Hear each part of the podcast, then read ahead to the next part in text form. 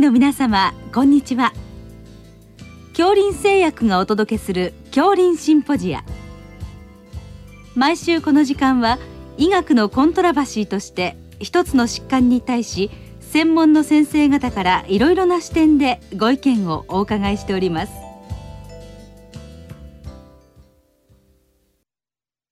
シリーズ臨床栄養の最新情報の3回目。形状脈栄養療法と題して千葉大学臓器制御外科学講師古川勝則さんにお話しいただきます聞き手は慶應義塾大学名誉教授斉藤育夫さんですえー、今日はあ形状脈栄養療法ということでお伺いします。よろしくお願いいたします。はい、よろしくお願いします。えー、まずこの点滴して輸液するっていうことはいつ頃から行われてきたんでしょうか？はい。えっ、ー、とまあ輸液療法の歴史としましては、うん、1831年だったが、うん、コレラ患者の静脈内に0.5%塩化ナトリウムと0.2%炭酸水素ナトリウムを含む製剤を注入したのが輸液療法の始まりと言われています。うん、よってラッタは栄養療法の父と呼ばれています。なるほど。それからまああのリンゲル液の有名なリンガー先生が何か関係してるんでしょうか？はい、はいで、その後、1883年、リンガーが塩化ナトリウムにカリウムやカルシウムを配合したリンゲル液を開発いたしました。うん、それからその後もいろいろ進歩があるんでそうですね。あの、1932年、うん、ハルトマンが乳酸リンゲル液、ハルトマン液の開発と続いていきます。うん、というように、この電解質を補う時代からその後、あでしょうか、このブドウ糖などを入れていくという時代になったんでしょうか？はい。えー、輸液にブドウ糖や窒素源としてのアミノ酸、うん、さらには脂肪を投与することによって静脈栄養療法が成り立っていきます。うんえー、これはまずはあの例えば手の静脈に入れるようなことから始まってきたんですか？はいで当初は末梢静脈で行われておりますが高濃度のブドウ糖を投与すると浸透圧の影響で静脈炎を引き起こすので、うん、投与エネルギーに限界があります。うん、ということでこの太い静脈でしょうかね。そこにまあ直接入れるということが行われ出したんでしょうか。はい。それで、えーとまあ、太い静脈中心静脈には高濃度のグルコースが投与可能であることが見出され、うん、皆さんも名前は聞いたことがあるかもしれませんがダドリックが1968年に中心静脈栄養、うん、TPN を開発しました。うん。我が国においては TPN の代わりに IVH が慣習的に長く使われていましたが、うん、国際的には TPN が医学用語として使われているので、うん、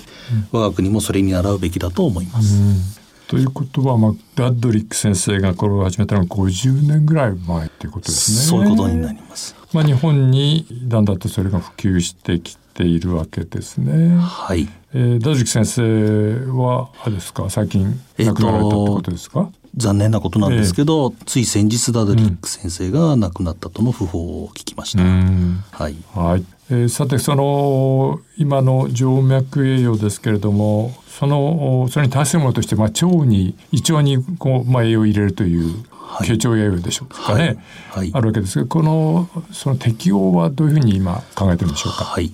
あの静脈栄養と経腸栄養の選択ですが腸が機能している場合は経腸栄養を選択するということを基本にすることを注意してください、うん、まあ、これは重要なポイントだと思います、うん、それはどういったことでそうなるんですか？はい、えー、経腸栄養は静脈栄養に比べて生理的であり消化管本来の機能である消化吸収あるいは腸管免疫の機能が維持されることが挙げられています、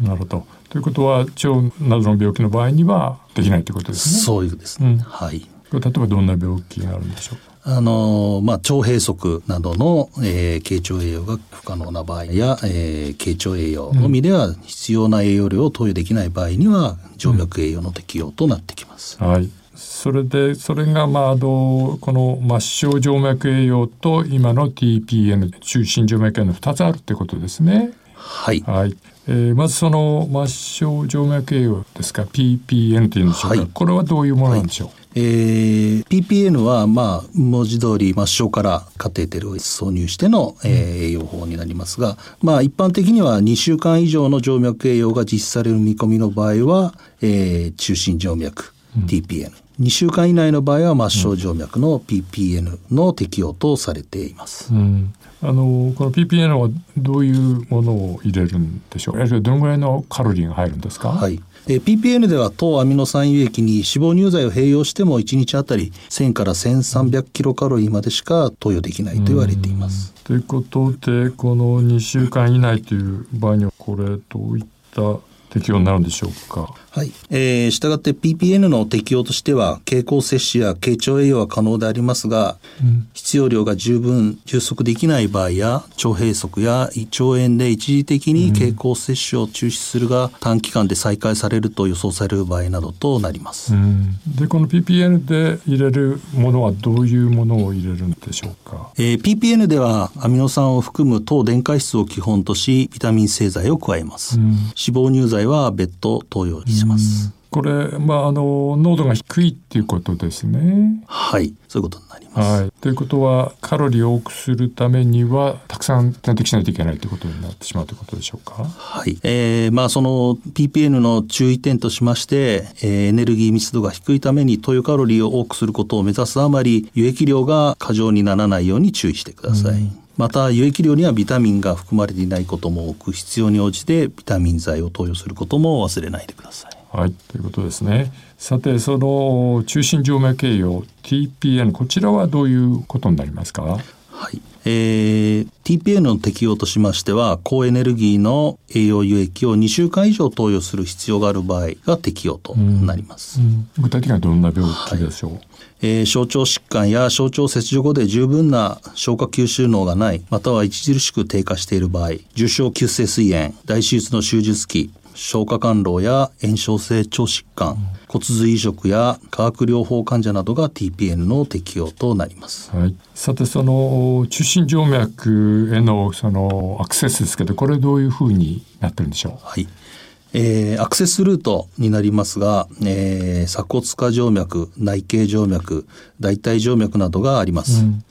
えー、感染防止のためには鎖骨下静脈選手が第一選択としてガイドラインでも言われていますが気胸や血胸などの合併症が少なくないことから最近は敬遠される傾向があります。となるとどこから入れることになるんでしょうか、はいえー、特に、えー、中水室や ICU で挿入する場合は、うん、えー、アクセスの良さ戦死時の重篤な合併症が少ないということから、うん、内径静脈が第一選択となることが多いです。うん、これはその戦死時に問題点がこれもあり得るわけですか？はいえー、一般的に中心静脈カテーテル栓死による気胸や血胸などの機械的合併症は、うん、まあ、初夏の報告によると10%に認められるとされ、うん、医療安全の観点から問題が指摘されています。うん、対策としてはどうでしょう、はい、あのこのような機械的合併症を減らすためにもエコーガイド化の栓死が有用とされています。まあ、そういうことを行うと、まあ、ある程度のその合併症はあり得るということですね。はい。えー、もうちょっと改善する方法はどうなんでしょうか？はい。えっ、ー、と、まあ、その辺を考慮すればですね、えっ、ー、と、戦死に伴う合併症がほとんど発生しないと言われている末梢挿入式中心静脈カテーテル、PICC、PIC が、えー、有用な選択肢とされています。うん、えー、これは、えー、どういうふうに入れていくんですか？えっ、ー、と、上腕の尺側の非静脈が第一選択とされています。うんうん、で、これもまあエコーガイド化の選手が推奨されております。それがまあより安全ということですね。はい、まあ、欧米では中心静脈選手の第一選択としている施設が多いというふうに聞いています。なるほど。はい。はい、わかりました。さて、まあそういったことで、あの、静脈選手、まあこれカテーテルカニュラでしょうか、入っていくわけですね。はい、で、どういったものをそこに、あの、投入するんでしょうか？えー、中心静脈栄養輸液製剤の、まあ、基本組成としては糖電解質アミノ酸製剤総合ビタミン剤微量元素製剤を混合したもので原則として脂肪乳剤も投与します、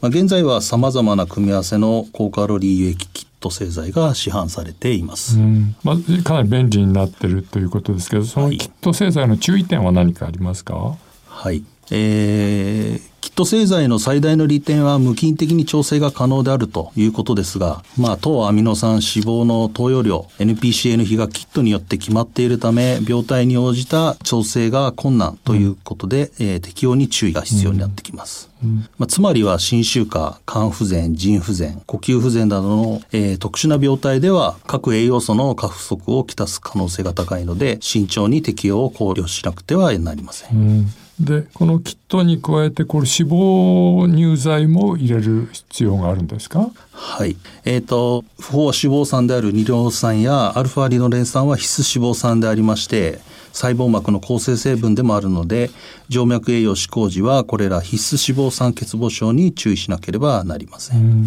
なるほどでこの脂肪酸を投与する時も、まあ、注意点があるわけですね。はい、えー、脂肪乳剤の注意点としては投与速度があります、うんうん、脂肪乳剤が有効に利用されるにはリポタンパクリパーゼによって脂肪酸に加水分解される必要があります、うん投与速度が速すぎると加水分解しきれず血中トリグリセリドが上昇してしまいます。はい。えー、まあさて最後にこの TPN のまあ副作用といいますか注意点その辺をお話しいただくとどうなりますか。はい、えー、TPN 使用時の注意点としても合併症で高いのはカテーテル関連血流感染症、うん、CRBSI となります。うん。うん。まあ、対策としては挿入時に滅菌手袋、滅菌ガウン、マスク、帽子などのコードバリアプレコーションで行う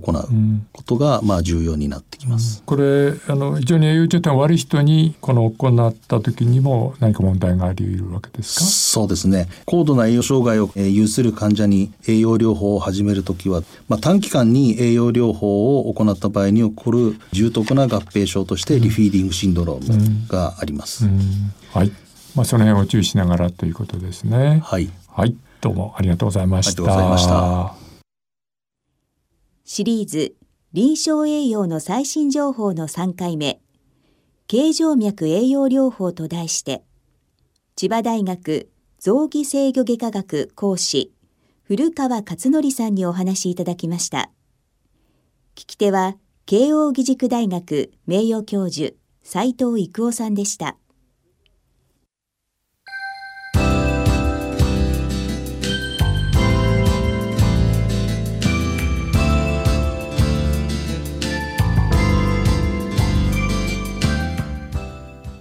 れでは恐林製薬がお送りしました恐林シンポジア。来週をどうぞお楽しみに。